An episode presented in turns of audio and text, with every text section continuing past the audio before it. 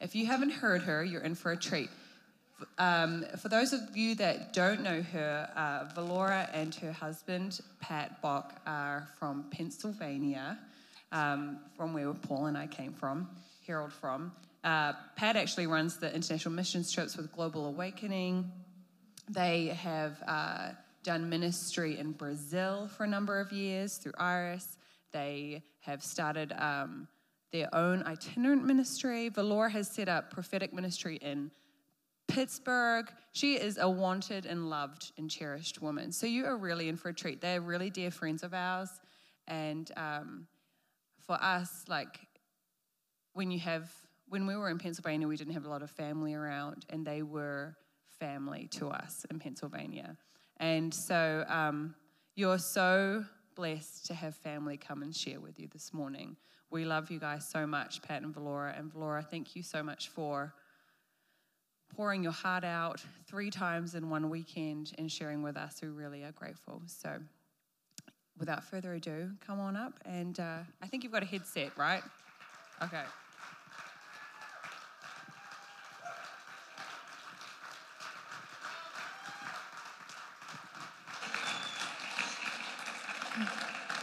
Thank you. You're so sweet. Whoopsie, sorry. Okay. what, uh, hey, Patsy, could you help me with this chair over here? I want a chair because I'm lazy, that's why. no, I, uh, I guess I kind of act out my preaching. But um, um, Paul and Ruth really are good friends. And, you know, part of the kingdom sometimes is giving up some of your good friends that God calls away to another place. And uh, that's, what, that's what we had to do with Ruth and Paul. Because, you know, there's a dynamic at Global where people come in for a year, for the school, two years for the school, three years for the school, and then they leave. So, it, and then there's everybody's itinerant ministers. So they're all coming and going, and you know, it's like an airport. And um, so to have good friends that were just there and solid and real and love the Lord was just amazing. It was amazing. Um, so we love them dearly you have the best of the best. and Alan and Gail are the best of the best. You guys have had the best of the best. Y'all are spoiled rotten. Um, so, okay, I said last night that I start rough. I think I start rough and I end rough. I, usually, right after I end my message, I'm like, now what do I do? But um, so I put some thought into that today, so I don't do that. But I'm not like a um, Olympic diver doing a pristine dive into my message. I'm just gonna like get in the water, and then it starts to like flow. So, um, so I felt like. Uh, that I'm supposed to share my testimony here. And the part of it, I shared with the women's tea. I don't have a tank top under this, so I need to like control myself a little bit. Um, but uh, I, I shared with them the the inner healing part of my testimony and how I got to know God intimately for myself. I was raised a Christian. I was raised in the Bible. I had large chunks of the Bible memorized as a small child. And I believed in God with all of my heart, and I loved what I believed. But at, at a certain point, I realized oh, and I also had sovereign prophetic experiences with God. So these experiences didn't happen like when I was pressing in, they just landed on me. Um, it, it wasn't because I had this intimate relationship with the Lord. I could even be like in a not good part of my life, and I would have experiences with God. Um, so I knew that He was real, but I didn't know Him intimately for myself until I, I went for inner healing. So I had a lot of trauma growing up. There were a lot of good things about my growing up, and there was a lot of trauma as well. And, you know, I wouldn't change anything in the world because when God makes things good, it somehow overshadows everything the enemy meant for evil. Does that make sense? And the good from God is such a treasure. He's so good, you can't explain him. The enemy always wants to put God on the defensive.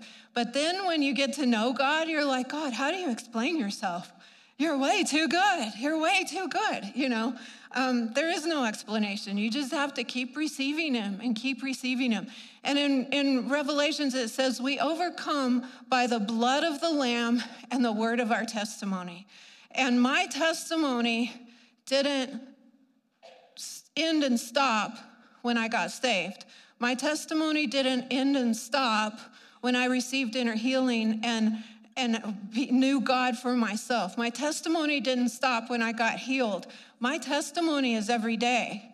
Every day, I can have a testimony in the Lord. That's my testimony. So when the enemy comes to wear us out, and he does sometimes, he does wear us out. The Lord turns things for good. He turns things for good. And so I know what I'm going through right now is about to be a testimony. Or what's in front of me right now, I might be in over my head, but it's about to be a testimony. So um, I, I'm pretty raw when I teach, and um, I, one of my, oh, I like, I like teaching everybody, but I love um, the college and career age group because they're kind of getting kicked out into the world on their own and they're realizing what the heck is going on? And they're at that age when faith is becoming their own not just what they were raised in but their own. And uh, they they're not just going to take your formulas. You know that's not enough authority for them. They need to know why you've been through and why you're saying it. Um, but anyway so in uh, 2 Corinthians 12 9, Paul says, And he has said to me, My grace is sufficient for you, for my power is perfected in weakness. And we all make this about his, his ailment, but the thorn in his side was persecution. If you judge scripture by scripture, when a thorn in your side is referenced before in scripture, it's persecution. Um, not that Paul didn't have uh, ailments, but like, you know, God said, heal the sick, raise the dead, cast out demons, and then let it sort itself out, you know. Um, let God sort it out. So, anyway, he says, He's, and he said to me, My grace is sufficient for you. My power is perfected in weakness. Most gladly, therefore, I will rather boast about my weakness so that the power of Christ may dwell in me. Therefore, I am content with weaknesses, with insults, with distresses, with persecutions, with difficulties for Christ's sake. For when I am weak, then I am strong. To me, this is the Christian life. If you know that it involves overcoming, if it involves hearing the voice of the Lord through all of those things he just he just talked about, you're never at the mercy of these things. These situations that he described are never the heart of God for you, but often we take rejection from them, right? Or like, why aren't you being my fairy godmother right now, God? Like, I'm a Christian. Isn't everything supposed to be perfect? You know? And that's not what it is. He's like, get in there and hear my voice. Just dive right into the heart of the dragon and hear my voice as we go. So I'm going to share what I shared last night, but I'm going to change it up a little bit because I want you to hear this part of Christianity that you can't get away from. Christianity is going to take you into your weaknesses. Uh, one year, the Lord told me, Valora, I am raising up champions. And I was like, yes. And to do that, I'm gonna bring Christians to face their super fears. And I was like, what is a super fear? So I looked it up, and it's something that the Navy SEALs call uh, what they how they train Navy SEALs. They bring them face to face with human super fears and teach them how to function when facing a human, a normal uh, great fear to all humanity and then to function in the middle of that. And I was like, I, that doesn't sound fun. But isn't that what he does? And once he puts his Holy Spirit in us, it's like, don't you know how frail I am? What in the heck are you doing to me? You've got my Holy Spirit. You've got my Holy Spirit, and you can hear my voice. We can do this together. Don't you know how frail I am? I feel like that's always like, God. um, so pay attention to that uh, while listening to my testimony. So, uh, on my daughter's last day of kindergarten, we were driving home and the traffic was backed way up. How many were here last night? I'm almost afraid to look. How many were here last night? Okay, so some of y'all are gonna have to double here a little bit, but there's gonna be some differences. So we're driving home and the traffic is backed way, way up. So I'm coming in to, you know, the stoplight behind a long line of traffic, and I look in my rearview mirror, and there is a car coming really fast. And I know he doesn't even see us. He has no idea the traffic stopped. So, you know how you think lightning speed in these situations. So, it sounds like I had a full 10 minutes, but I have no idea. My thought was get the car onto the median and maybe we'll miss getting hit. I got like one wheel or the front wheels onto it. He hit us and we flipped, we flipped into the median. So my kids were fine in this. That was my fear. Like they're the closest to what was going to get hit. but I was pretty badly injured and it it changed the quality of my life. I was in doctors, you know, like 4 or 5 days a week and I was constantly showing up to the wrong ones because I also had a head injury and um, I was a mess. One lady, she was like, honey, you missed an appointment you had, and you're at an appointment right now that you don't have. And she said, let me show you how to coordinate all of this. It was so stressful. And on top of that, I had PTSD from the accident. This was so debilitating. But you know how you can you go into denial? Uh, I had one therapist say, anytime you're going through a season of trauma, it's really natural to implement denial. It's a survival mechanism. This is what God has to do a lot of undo in inner healing a lot of times. So um, this is where we get squirrely. We have denial functioning, and we have all these weird little survival mechanisms like uh, that we don't realize. Uh, so anyway, we get in the car, and anytime I saw brake lights, I would just scream and like try to push the windows in the dash, like with all my might. I'm screaming and screaming and screaming. And if I was driving and I looked in the rearview mirror and I just saw a car, I'd be like, oh, oh, constantly while I was driving. So um, one day, we're getting ready to go somewhere, and I'm about to come out of our bedroom, and I hear my little boy say, uh, Daddy, mommy's not coming, is she? And I was like, oh no. Like, so um, I was starting to go into a depression because my world was getting smaller and smaller and it wasn't getting better. I ended up going to therapy.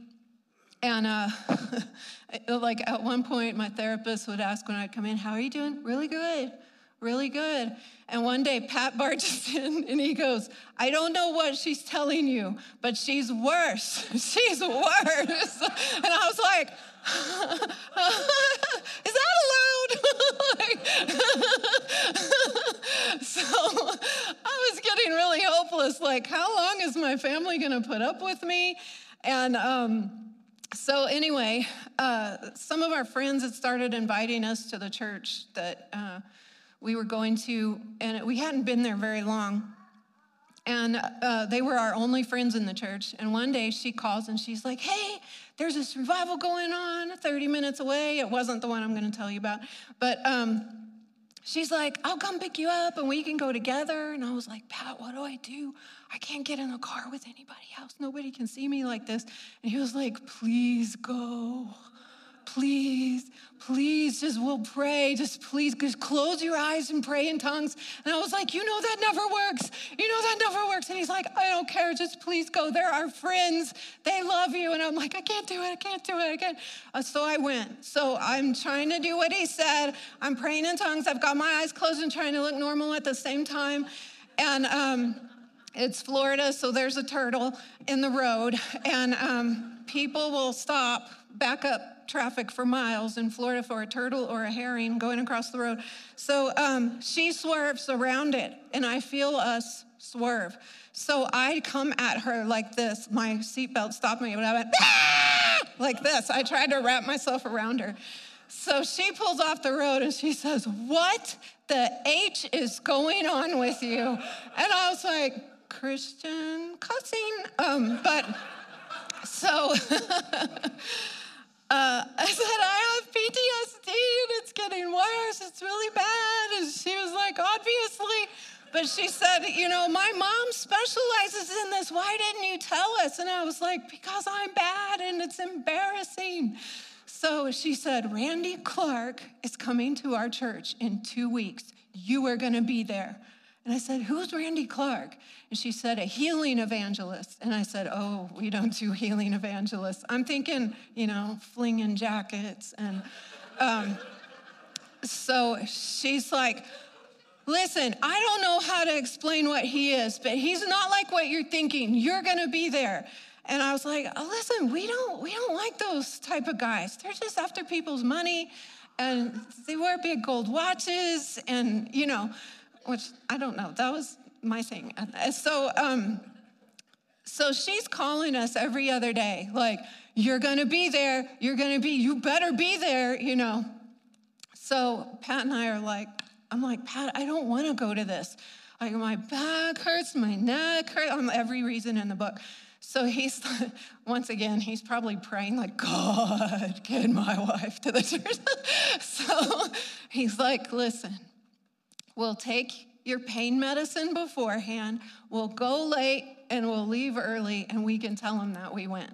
So I was like, that's a good plan. That's a good plan. So, um, we the plan is in action. I take my pain medicine we show up late, and we have never seen so many people at the church ever. It's like, who is this person? So we go in, and it's wall to wall people just in the entryway, and it's chaos. All the ushers look like they're frazzled. And so we're like, oh, they would never even know we were here in the first place. Let's just go.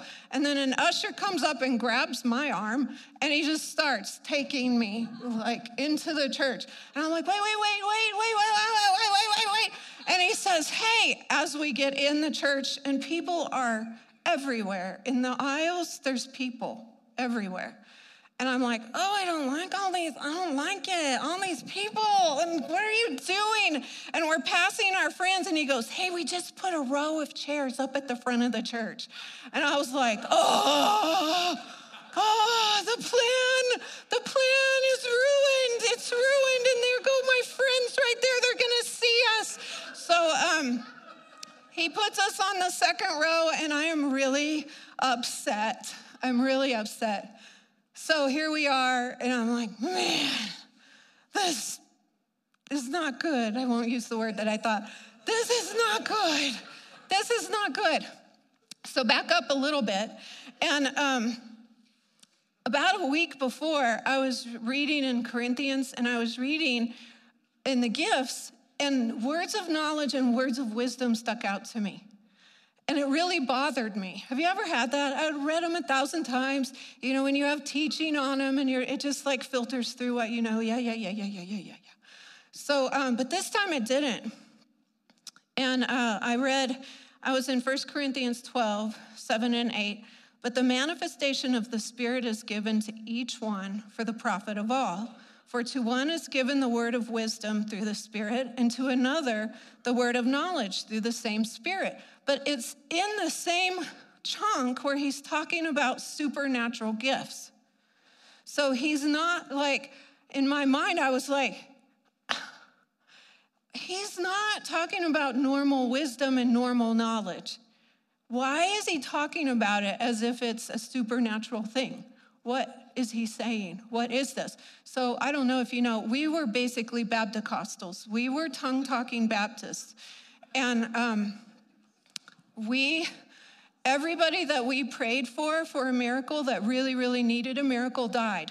Uh, within a chunk of about five years, we had several people, one of them being Pat's best friend, young, he was like 21.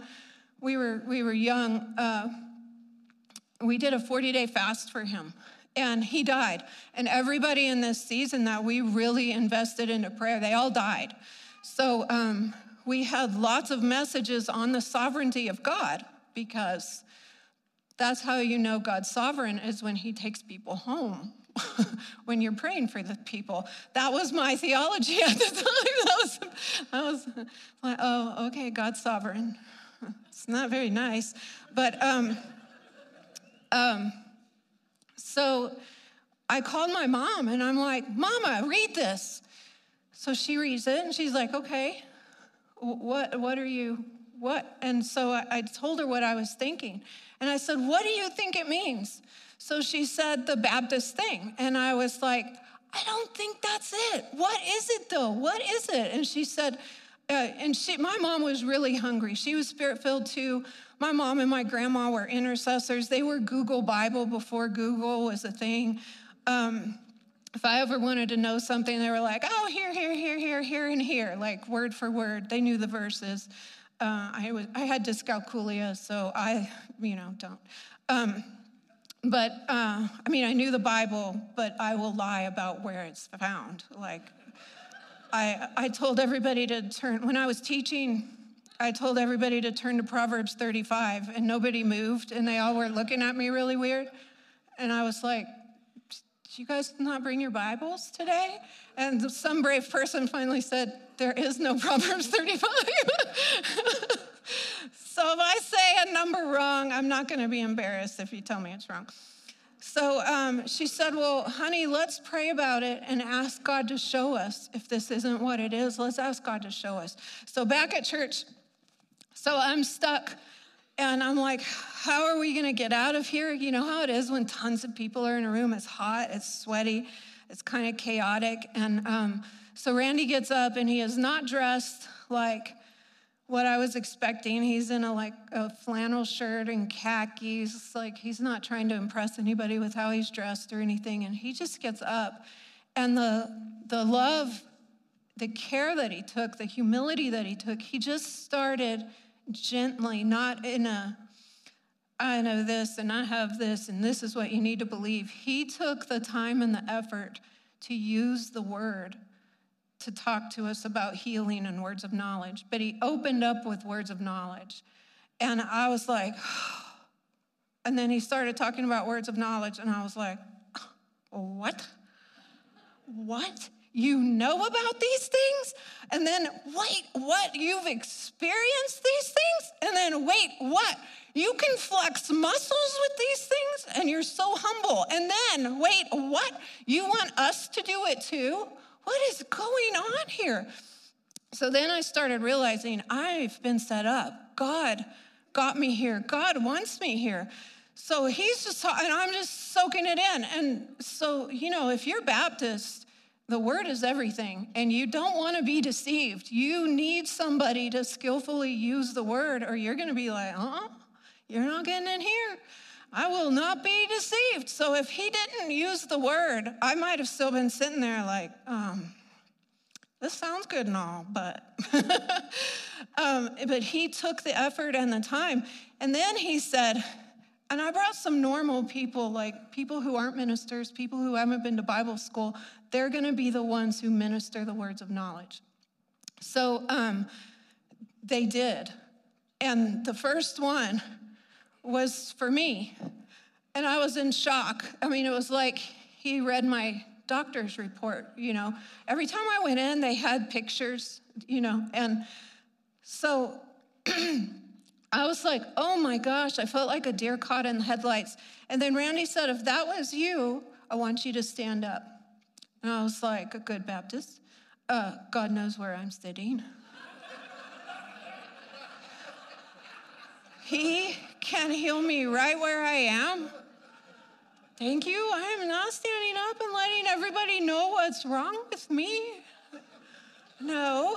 And then he says a very non pastory thing. He says, if you don't stand up, God's not going to heal you. And I was like, oh, I have never heard a pastor talk like that before.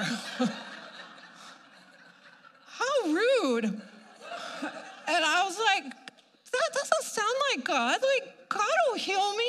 He's like, if he heals, he'll heal me, you know? And he's like, if you don't stand up, God's not going to heal you. And I was like, whoa, there's a lot on the line here because I just heard about these words of knowledge. The guy obviously had one. There's a possibility I could be healed. I don't want to miss it. So I was like, oh my goodness. So I stand up. I'm in shock that I'm standing up. And then he goes on to the next thing, and I'm like, that's over. The next one is for me. And I'm like, God, isn't this excessive? Like, I've never seen you heal one person. I would be happy if you healed one thing, you know, and like, he's gonna make me stand up again. And so I was like, oh no, you know, I'm trying to figure out how to get out of this. And it, so he says, if this is you, stand up. And I'm like, really, God? Like I stood up for one. You know where I, I don't, this, I don't need to stand up for two. And Randy's like, if, the, if you don't stand up, you're not going to get healed. So I was like, oh. 11 times this happened. I was the first one. I wasn't peppered in and out so they wouldn't no- notice. I was the first 11. So God was like breaking me down. like, you will learn how to cooperate with me. Um, so then he moves into the ministry time, and um, Randy starts praying, and I feel the presence of the Holy Spirit like I've never felt it before. And I felt so almost sedated, almost drunk. Like, could somebody make the room like be still for just a minute? And I was holding on to the to the chair in front of me. And um, and so Randy, oh, then I start crying. And I think I'm being so demonstrative. I'm a Baptist. We don't do these things in church. So I start crying and I'm like, not only can I barely stand up, but why am I crying? We didn't even sing something that made my heart want to cry. Why am I crying? So I'm like, And um, I thought I was like, but later we saw it on a film that our friends made me watch, and I was not like, what was, I'm, I'm dramatic telling you, but all of this was much smaller than it actually was, but it was big as it was happening to me. So then Randy starts telling us another very non pastory thing. He says, I want you to begin to move what hurts. No. No one has, I've never heard anybody pray for the sick like this. It hurts. Why would you move it? So um, I was like, you know, I'm drunk and, and I'm like, what's wrong with that guy? So um, he, he's like, keeps saying it, like, partner with the Holy Spirit. This is, you know, and he's just leading us like little Baptist babies. I think our church was mostly Baptist talking I was in a Pentecostal church, but we never, we didn't see miracles. So, um, so he's leading us like babies all through this. So I'm like, all right, I'm gonna do it. And I just start trying to, I'm like, oh my gosh, what's going on here? Oh my gosh.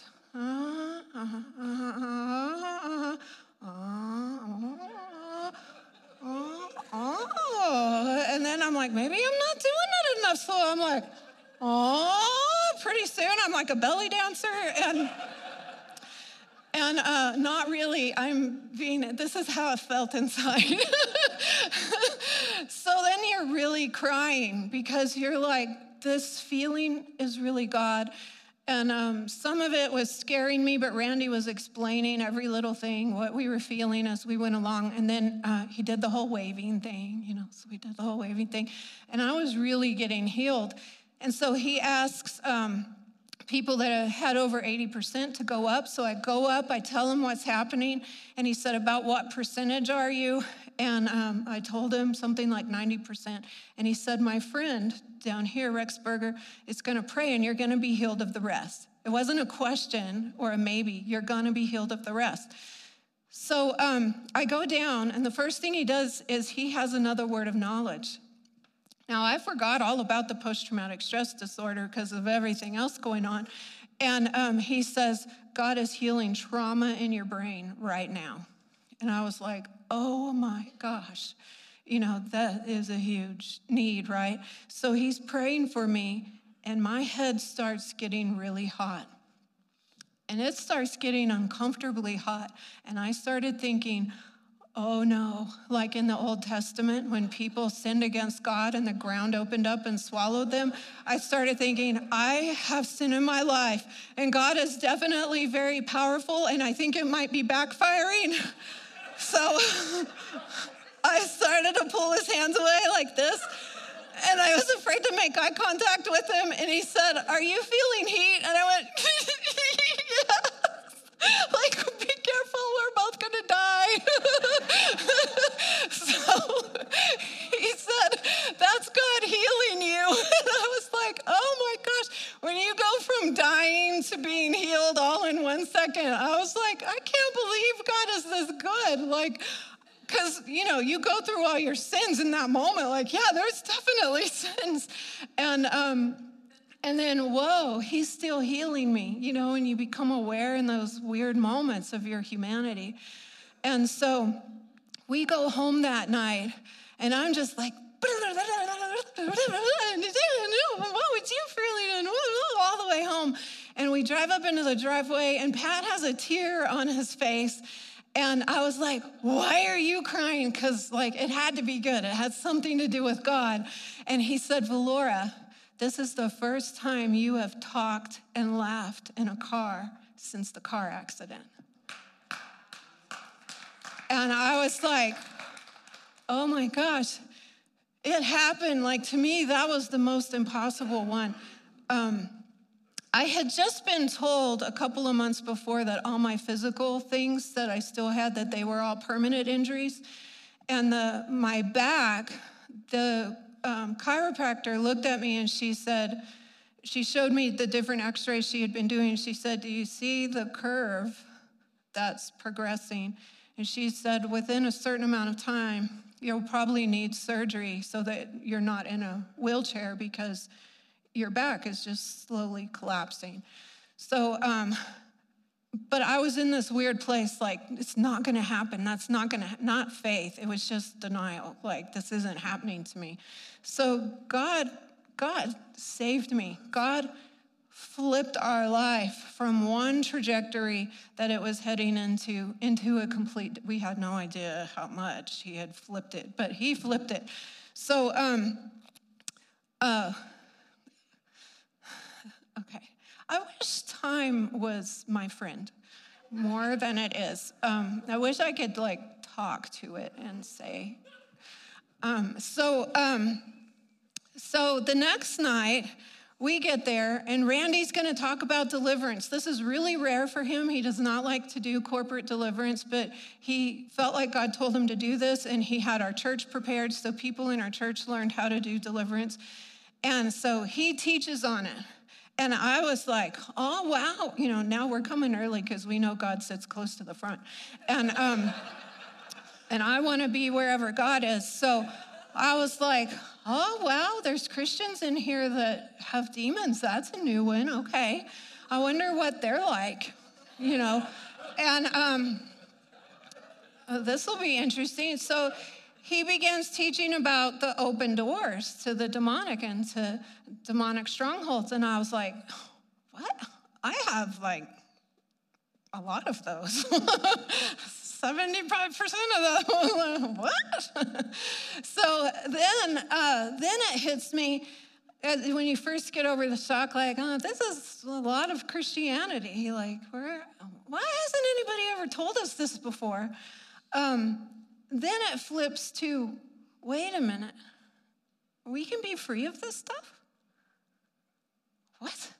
Like, I mean, you I've prayed for forgiveness a lot of times, but my expectation that I wouldn't do these things wasn't there. Uh, what? We can be free of this? And my faith, because of what had happened the night before, it was like, we can be free of this stuff. Like, God can do anything.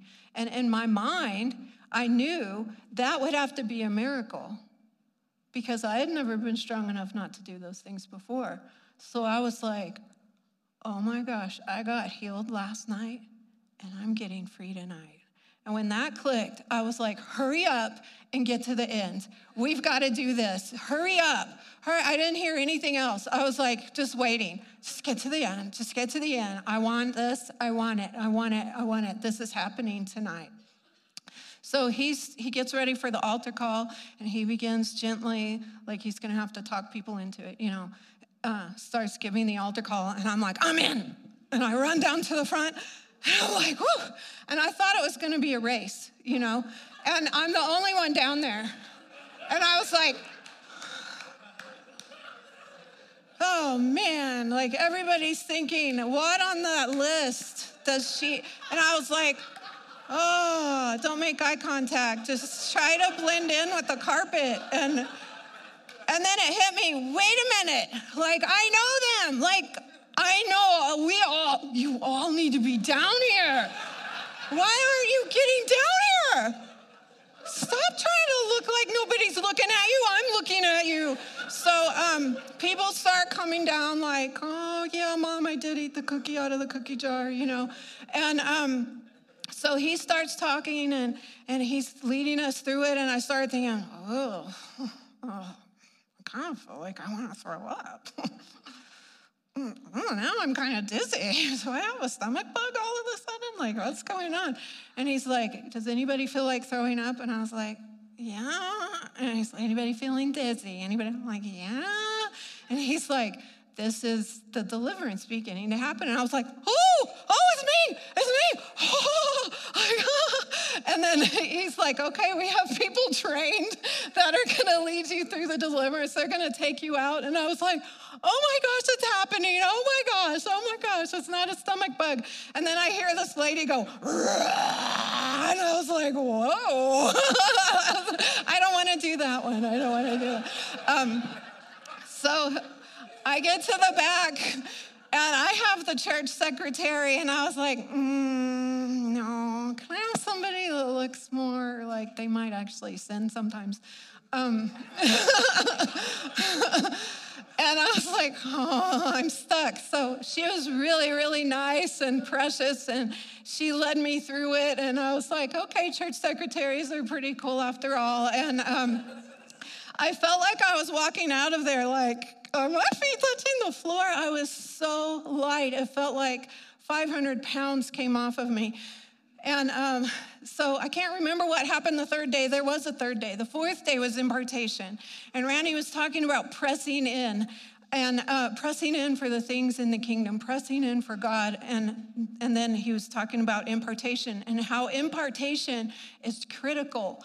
Like a lot of what we have, yes, we got healed. Yes, we got delivered, but impartation is like a baptism of the Holy Spirit, where the very gifts that Jesus carried while he walks on the earth ugh, impact your life. It's now part of you. John 17, being in him and him in us, being one with, with Jesus, being one in him. He's now living out his life through you and uniquely through you. He likes you to be you, he likes you but he wants to live out his life with you. Like he walked with Abraham, he wants to walk it out with you.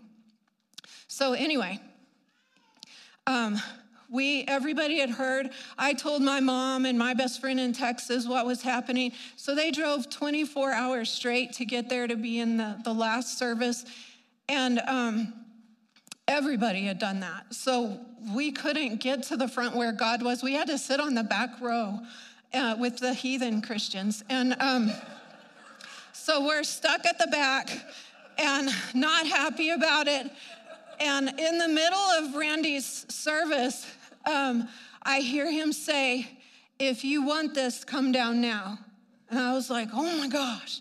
But then I realized no one else is standing up. So I thought, Did he say that? Did he not say that? What's happening? So I was like, I want to go down for this, but I'm not sure. It's nobody's moving, so I'm having to crawl over people. And so I'm like, did he say this or not? And so then I hear him say it again, and I'm like, oh, it's on. They're all hard hearted. I don't care. We're going. I'm like, what is wrong with you? So we're going. And I'm like, heathen, you know, and we're trying to get down. There's people everywhere, and we're trying to like, and there's one other guy on the other side of the church, and he's doing the same thing. And I'm like, I know, right? What's the matter with all these people? So um, he gets there first in front of Randy, to my shame. And, um, and Randy says, What are you doing? I haven't given an altar call yet. And I was like, oh, what's going on here? So uh, he says, I heard you say twice, if you want this, come down now. You said that. And he goes, I didn't say that. I guess God's giving an altar call. So I was like, okay, here I come. so we're running. But then the whole church stands up. So I've got all these people in my way. I'm like, oh, I guess they're not hard hearted after all. Sorry, I judged you all. so, um, we're trying to we're trying to get down there and as i was about 75% of the way up god falls sovereignly. And then it was like walking in slow motion through jello like i gotta get there. I gotta get there. I gotta get there. And then i noticed everybody else is acting weird too. And then this lady uh, dressed in clothing up to every like everything. She's going like this in the front. I'm a third grade teacher. And she, bam, falls. And we're like, we understand. we understand. It's okay. So, um, I don't remember really what happened. I don't think Randy prayed for me in that service, but we were wrecked. We were wrecked. And I remembered Randy saying um, that there was a Brazil trip coming up. And um, oh, let me get a drink real quick.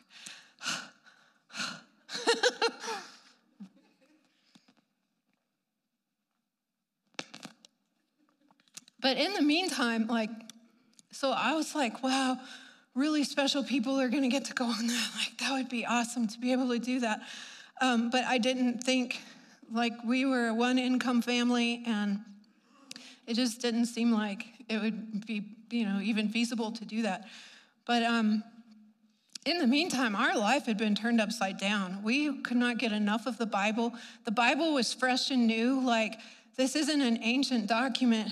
These are people who are like witnesses to Jesus Christ and then what a baptism of the Holy Spirit looks like afterwards. Holy Spirit doesn't like to just babble out of your mouth. He like does stuff. He wants to live through us. So like they're all so relevant. We're reading it all like, "Oh my gosh, that's happening today," you know. And uh, I get to, I was reading all the intros to the Bible and everything like I, did, I didn't know anything. So I get to the one where it's Paul's last letter, and it says that this was likely Paul's last letter and that he was beheaded after this. And I was devastated because I loved Paul. I was like, if I could have been alive at any time, I would have either wanted to be Jesus's disciple. I would have, it would have been okay if I was a man because I didn't know that, you know, God had you know, Mary Mag was Mary Magdalene was a disciple. Her being at his foot, at his feet, that's a term for a disciple. So anyway, I didn't know that then. So I was like, I wish I would have been born a man when Jesus was on the earth or when Paul was on the earth. And because, uh, oh, I would have wanted to be discipled by them, so I'm crying. I'm out in the backyard. My kids are playing on the swing set. I'm on a blanket reading the Bible, and I call Pat. I'm like, Pat, He's like, What's going on? Is everything okay? I'm like, Paul's about to die. And he's like, Oh my God, Valora, who is Paul? And I'm like, Paul in the Bible. And he's like, Valora, I thought you were talking about somebody real. I'm like, He is real. he's like, Okay, I've got to be, I'm working, you know, whatever. So, um, we're just like wrecked for God. And, um, we're like worshiping at night while we're falling asleep. And I remember my Aunt Vicky, she went to Toronto. She did not know what she was going to. She thought Heidi Baker was a paraplegic. And they were like, they were like, what a sweet church that they have paraplegics come and teach us the Bible. And then she was like, the lady's not crippled. Why doesn't she get off the floor? Um, so anyway, one of her one of her friends got a manifestation in the spirit where she was doing this and they named them angel crunches. So she said, "Honey, have you gotten angel crunches yet?" And I was like, "What is an angel crunch?" And she goes, she explains it. It's like you're standing up, but you're doing um, what are those called? Uh, abs, like you're doing abs while you're standing up. And I was like, "Oh, Aunt Vicky, no, I would never do anything like that." So. Um, one night while we're in bed, we're worshiping and like a whole vision breaks out in my bedroom. Jesus is like there, and orbs were there, and all. It, it was crazy. It was like we were in the throne room, and my body just starts going. And next thing I know, Pat's like, and I'm like, Pat, and then I'm going. And I'm like, oh, angel crunches. I said I would never do that. um, anyway, one day, I can't stop thinking about that Brazil trip. And uh, I was like, I don't know how to use the internet, but I'm gonna figure it out. Pat's about to go mow the yard. I'm gonna, nobody's gonna see me attempt to do this, but I'm gonna get on there. I'm gonna find Randy Clark. I'm gonna find this Brazil trip. And um, I do it. I get this was a huge accomplishment because I was still asking, what is the net? What, but what is it? Make it logical to me. So um, this was a huge accomplishment. And um, I start reading about the Brazil trip, and I was like, oh my God, like all my dreams come true in one trip, you know. And I start, I didn't know what it was at the time, but I start birthing. It's like intercession. Holy Spirit just decided, I want to pray right now. We're going to pray this through. Without this coming into your thoughts and you agreeing with it, we're going to birth right now. So I'm like, I was like, oh no, I don't know if the deliverance worked. And I, so I was like, I think it's the Holy Spirit, but I'm not sure. I've never heard of the Holy Spirit doing anything like this. So we're like, oh, pretty soon I'm on the ground in the fetal position. Oh, like this, and Pat's going by mowing the yard. I'm like, please don't let him look in the window. Please don't let him look in the window. So um, I'm really nervous that I hadn't been completely delivered. So Anyway, we get to church the next day, and there's this precious woman. She's in her 50s, and she always greeted us by patting our face and saying, Hello, sweet angel, how was your week? You know? And um, so I went up to her like this Don't look her in the eyes, don't look her in the eyes.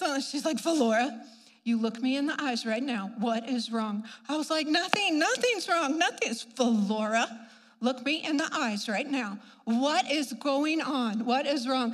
I was like, I don't know if I got delivered all the way. And she takes me in the office and she says, What happened? Tell me everything. So I tell her, and she says, I don't know how to explain it to you, but that was intercession. You're going to lunch with Tom and Brenda today, and Brenda will explain it all. I was like, Oh, no, no, no, no, I can't go to lunch with them. So um, anyway, we did. And Brenda, uh, I can't eat. I'm crying the whole time, like, I can't believe we're at lunch with them. This is, they might find out I really have a demon. I don't know. But I'm crying the whole time. I can't eat my lunch. And Brenda, at some point in the conversation, she said, I heard you were birthing. And I said, Birthing? She said it was intercession. And she said, That's a form of intercession. Honey, I am a midwife in the natural and I'm a midwife in the spirit. You were birthing something in the kingdom. If you know Brenda, that's her. And so I was like, um, okay, well, what was it? Like a, a baby, a kingdom baby? What? So, um, so she says, what was happening when this started to happen? And I said, well, I was reading about the Brazil trip with Randy Clark, and she said, honey, mark my words, you're going to be on that trip. And we were, and it was a financial miracle for us to be on that trip. So it was. and I was really happy that I didn't have that kind of a demon. So, um, so we get on the Brazil trip, and I'm probably going to skip over some. I don't know. I want to tell you everything. Um, so we, so I want to. Okay, there's a couple things I want to tell you. I'll weed some things out.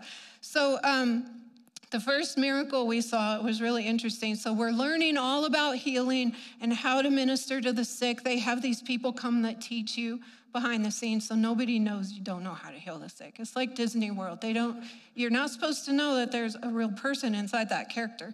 Anyway, just kidding.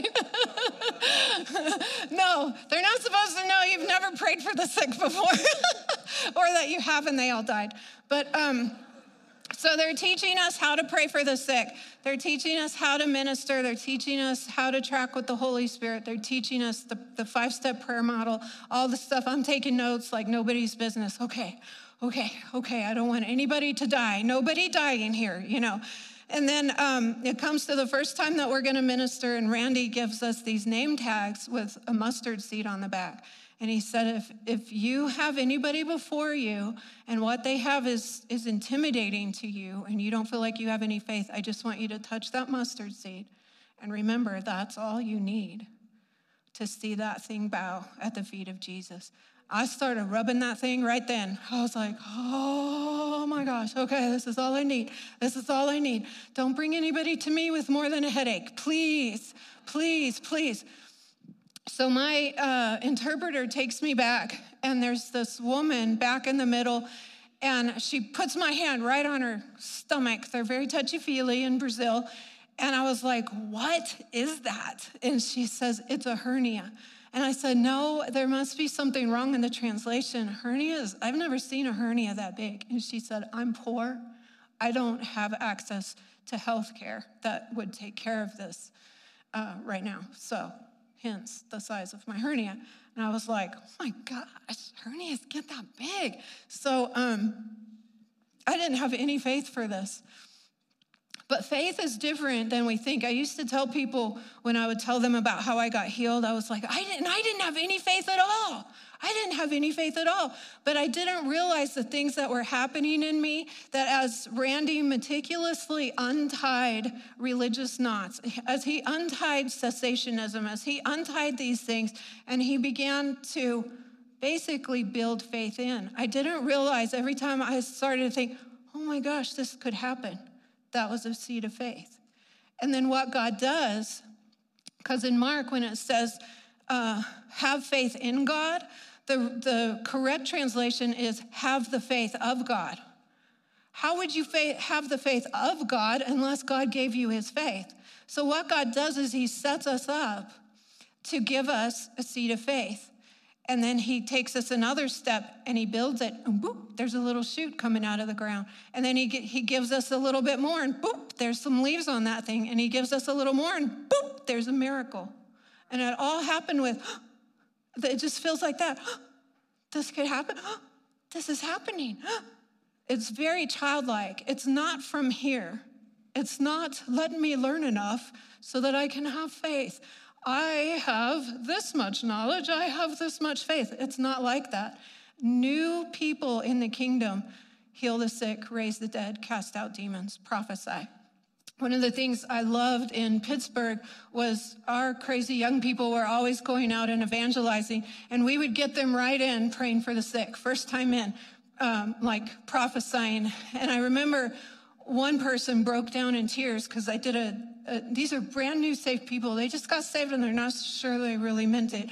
And I had them turn their back and had somebody in front of them, and I said, um, Ask God what He wants to say to this person. And I told him, You might see it, you might feel it, you might think it, you might know it, you might hear it, all these different things. So gave him the whole rundown, and they're like shaking, Well, I saw this. And I think God might be saying this. And then I saw this. And then, and then, and then they turned, I said, turn around. And the person was just standing there crying that they had given the word to. They said, oh no, why are they crying? And I said, because what you just said was God. And it touched their heart. And they began bawling and they said, I heard God. God would talk to me.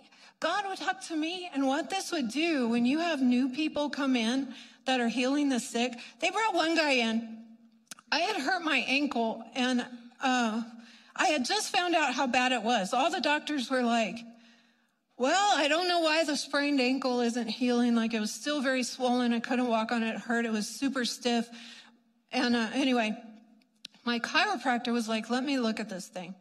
And he said, oh, you severed the ligament that holds the heel to your foot you need surgery uh, to have that like screwed in. And I was like, no, I don't want surgery, you know. So I'm uh, letting all the crazy global people pray for me. I'm like, oh, I wish you guys like didn't just slap your hands on thing, you know. But I'm like, do it, do it, do it. Let's get it healed, you know. And it's not getting healed. And they they found this guy on the street that just got out of prison and they brought him to the house that was like where we were, all, all, the ministers were sleeping, and they brought him there to sleep with us, guy fresh out of prison. And um, we're like, we're like exposing him to all the father's heart stuff in this video where the father's running to the son and he's crying. And then we see something about healing, and he's like, God heals. And he looks at me and he goes, Why are you still on crutches? And I was like, I, I'm, I, they're like crazy people when they find out. It's that simple. God heals. He hasn't been taught that he, he does, but he doesn't. You know, he hasn't been taught that yet. So all he knows is God heals. And why are you still on crutches? So he gets down and he is praying for my foot and he's like, move it, move it, you know. And, and I was like, oh my God. Oh, I don't want to tell this guy out of prison, stop, you're hurting me. But, and then I'm like, whoa whoa, whoa. And I'm like, oh my gosh. And the swelling is going down while I'm walking. It's just going down, going down. I get my shoes, I can fit it in my foot. And he's like, God heals. And he takes my crutches out in the back and he's like, out there, like breaking my crutches. We've been taught bad stuff. a form of godliness that denies the power of, of of God is a, is a doctrine of demons. So um, we, we teach a little demon in with Holy Spirit and we call it good. And it's not. Um, babies have this. Babies, when their faith attaches to this, they don't know what they're doing and they don't have good manners, but they heal the sick and they prophesy and they have it all. It's Jesus inside of them. Um, so I have no idea what I was talking about before that. Oh, so uh, I'm praying for the lady with the hernia. and um,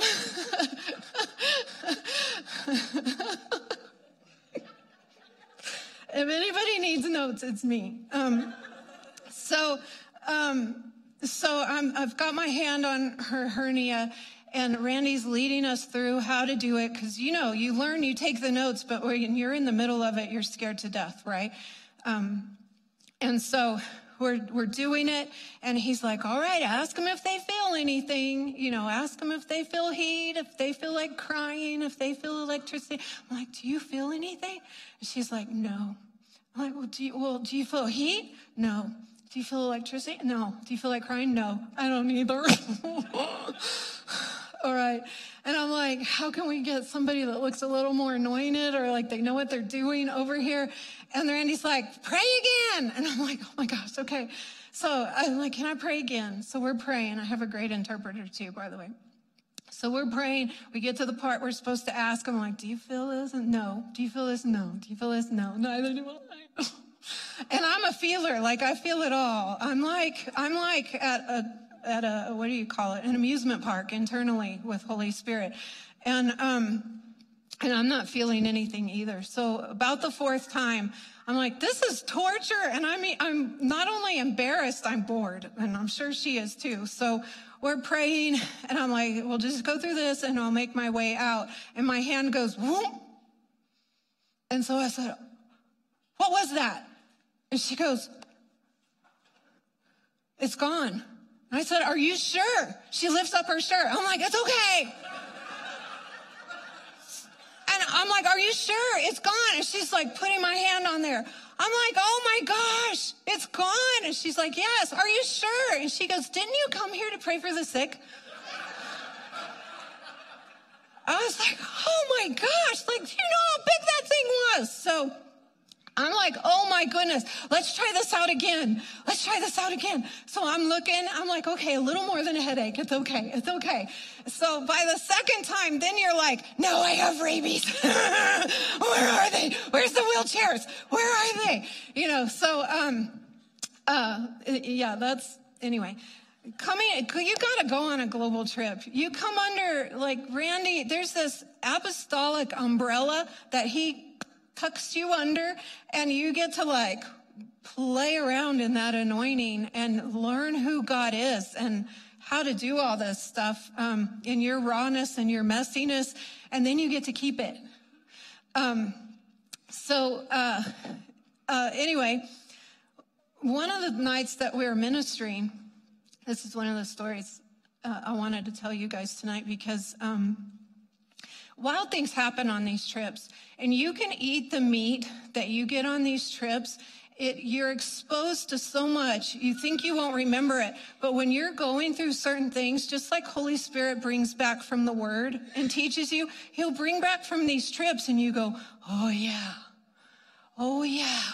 Oh yeah. And you, you're able to use what you learn and you're exposed to on these trips over and over years. I still glean from these trips. Anyway, I'm praying for somebody and I hear Tom Jones, our pastor, say, Valora, in a weird voice. And I'm like, oh, what's going on? So I was like, excuse me. So I'm going, I'm trying to find my pastor. And I come up behind him. He's praying for this nice looking woman. He's kind of in front of her face, though. I, I can just see her silhouette. And I'm like, oh, what's going on? And then I see her and I was like, oh, her neck is all bowed out like a cobra. And she's talking in a man's voice in English. And he's like, she doesn't speak English you know, and I was like, oh, what do we do? And he's like, I've been trying to kick it out. It's not going yet. So I was like, oh, I know what you're supposed to do. You yell at him. So I just start going, in the name of Jesus, and it's getting worse. And so I'm like, I'm not spitting enough. So I'm like yelling and screaming and it's getting worse. So they bring this guy over that knows how to do deliverance and he comes over super calm super calm voice. He gets everything quieted down. He takes her over. They talk super quietly for like 30 minutes. We're like, what is he doing? What is happening? She gets delivered. It's all easy, and she walks away like she's a sweet, beautiful person and never looked like a cobra that was a mean man. And um, so uh, we all talked about this because it really messed up our some of our doctrine. And so Dina and I are like, uh, my friend on this trip, we're trying to like pick this guy's brain. How did you do that? How come you weren't yelling? What, what did you do? Like, do you, know, do you know how to do it? And he says, you need to go home, get Carlos Anacondia's teaching and learn how to do deliverance. It's a 10 step deliverance model. Go home and do that. And he said, next time you come back, you can do deliverance with me on these trips. So we were like, okay. So we go home. We order Carlos Anacondia's teaching. Dina and I are doing this together. We're, you know, how when you listen to these things, you're like, ooh, I did that. Ooh, I said that. Ooh, I thought that. So we're like doing like all these repenting prayers with each other. And um, we get it all down. We have the steps all memorized. We come back. Tom tells Randy that we know how to do deliverance. So we're his two woman deliverance team on this trip. And we get to this one church, and this frazzled pastor comes up to us and he's like, I heard you're Randy's deliverance team. And we're like, Yes, yes, we are. And um, he's like, Oh, good. Oh, good. They look so confident. So he takes us over, and he's got two women. And um, so this is, remember the weaknesses part at the beginning when I open up. So anyway, he sits us down, and I was like, Oh my God. what's happening to her? Like, I can't, I, I don't, I wouldn't want to tell you exactly what was happening. It was that bad. So I was like, where are the other people who know deliverance? No, no. I don't want to look at her. Make her be quiet. So that was me uh, manifesting a spirit of fear. And um, the Lord was like, Valora, do what Paulo said. Just do the first thing he said. And I said, I can't, God. She's not going to get delivered. And he said, Why not? And I said, Because I'm afraid. And he said, Because I'd always heard if you have fear, you don't have faith. So I said, Because I'm afraid. I mean, I was so afraid that my butt had gone into a cramp that wouldn't come undone. It was clenched back there and it was starting to give me a backache like I had never had. I didn't know I had muscles in this place that could Charlie cramp. And I was like, I don't think I could stand up now if I want to. And um, I was like, God, you can see I'm really scared. I'm really scared. And the Lord said, No, honey, you have faith. You're just having an adrenaline response. And I was like, now God lies. Now I'm listening to a demon. like, no, this is full on fear. This is fear God. And he says, Do you trust me? Yeah. And what God's so good. He talks to us like children and we encounter him like children. And I didn't realize that was faith right there. It was just a conversation with God. Do you trust me? Yeah. Just do the first thing Carlos said. All right. Peace. Peace. Submit in Jesus' name. Submit in Jesus' name. And he said, just do it until it happens. Submit in Jesus' name. And then something started happening in me where I felt the Holy Spirit partner. Submit in Jesus. Now, for the full four hours, my butt was in that cramp.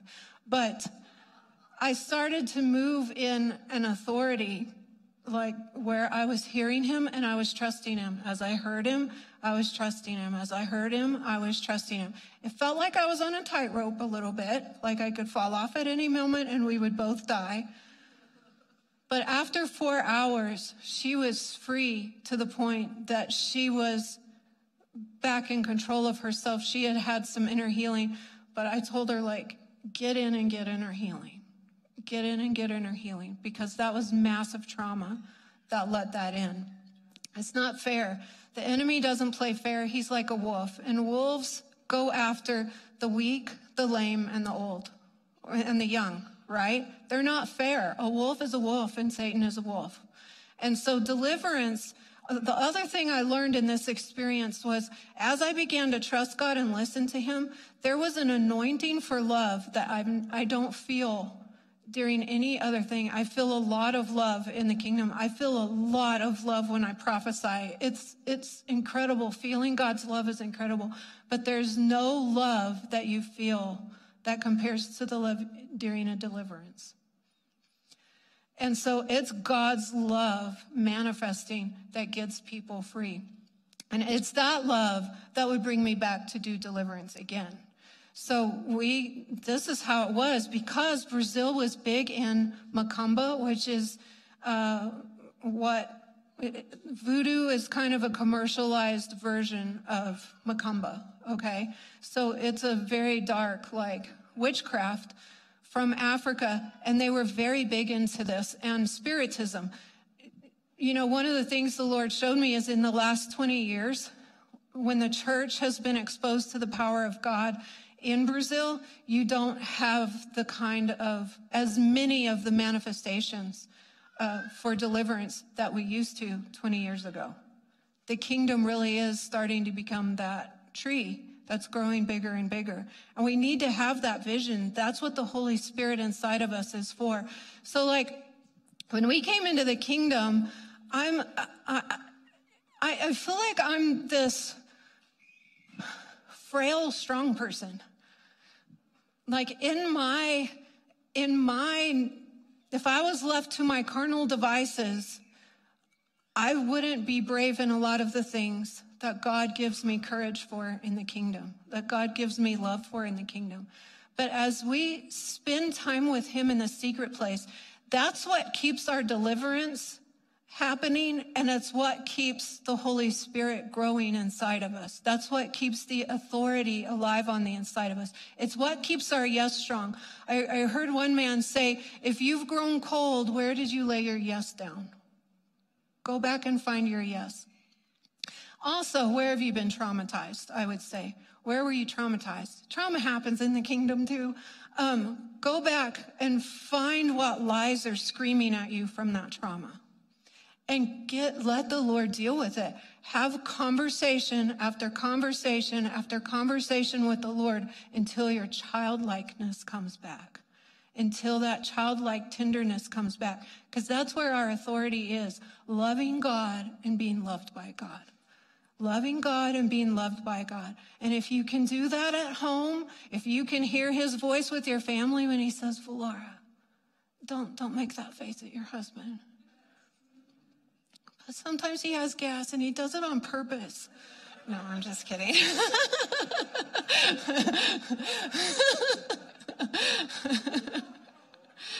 no. oh, and God says, Lord, don't make that face at your husband. Lord, don't use that tone with your children.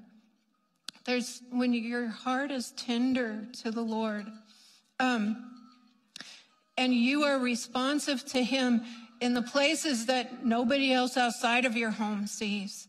That's when it's like what you begin to see in your home is fruit. That's the real fruit that's growing inside of you. That's the character fruit. As that grows and gets established, because your home is what's going to grow that. Your home is going to grow that like nothing else, because our home brings out the worst and the best in us, but it's the Holy Spirit that grows us in the worst and the best. The Holy Spirit's what's going to heal the worst and bring His best into your weakest places.